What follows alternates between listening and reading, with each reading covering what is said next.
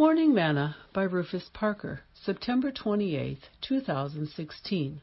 Now the Philistines gathered together their armies to battle, and were gathered together at Shochoh, which belongeth to Judah, and pitched between Shochoh and Azekah in Hephesdammim.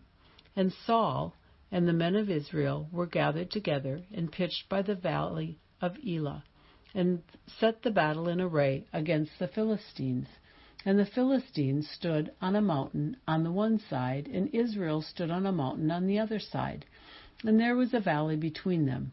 And there went out a champion out of the camp of the Philistines, named Goliath of Gath, whose height was six cubits and a span, and he had an helmet of brass upon his head, and he was armed with a coat of mail. And the weight of the coat was five thousand shekels of brass, and he had greaves of brass upon his legs, and a target of brass between his shoulders, and the staff of his spear was like a weaver's beam, and his spear's head weighed six hundred shekels of iron, and one bearing a shield went before him. 1 Samuel 17, verses 1 through 7. Today's morsel. A few weeks ago, our revival evangelist preached a message entitled, I Fired My Shield Bearer. He was citing that there comes a time that every one of us have to get to the point where we learn to fight our own battles and develop our own faith, not depending on someone else to do it for us. That is so true.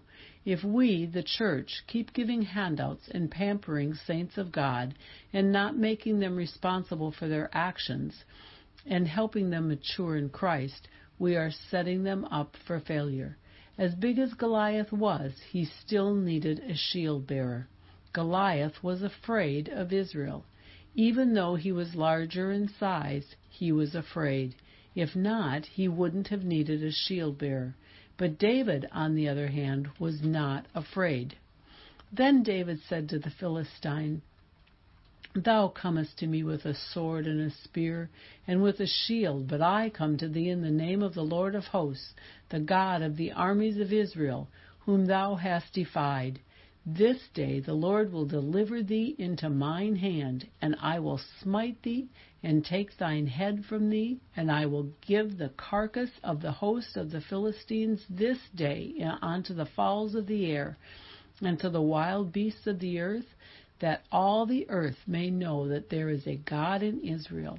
And all this assembly shall know that the Lord saveth not with a sword and spear, for the battle is the Lord's, and he will give you into our hands.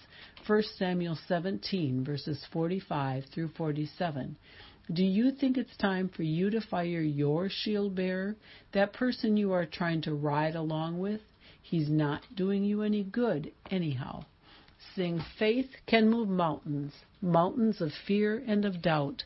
Faith can move mountains, so why don't you try your faith out? Thought for today Get rid of your shield bearer and trust God for the victory.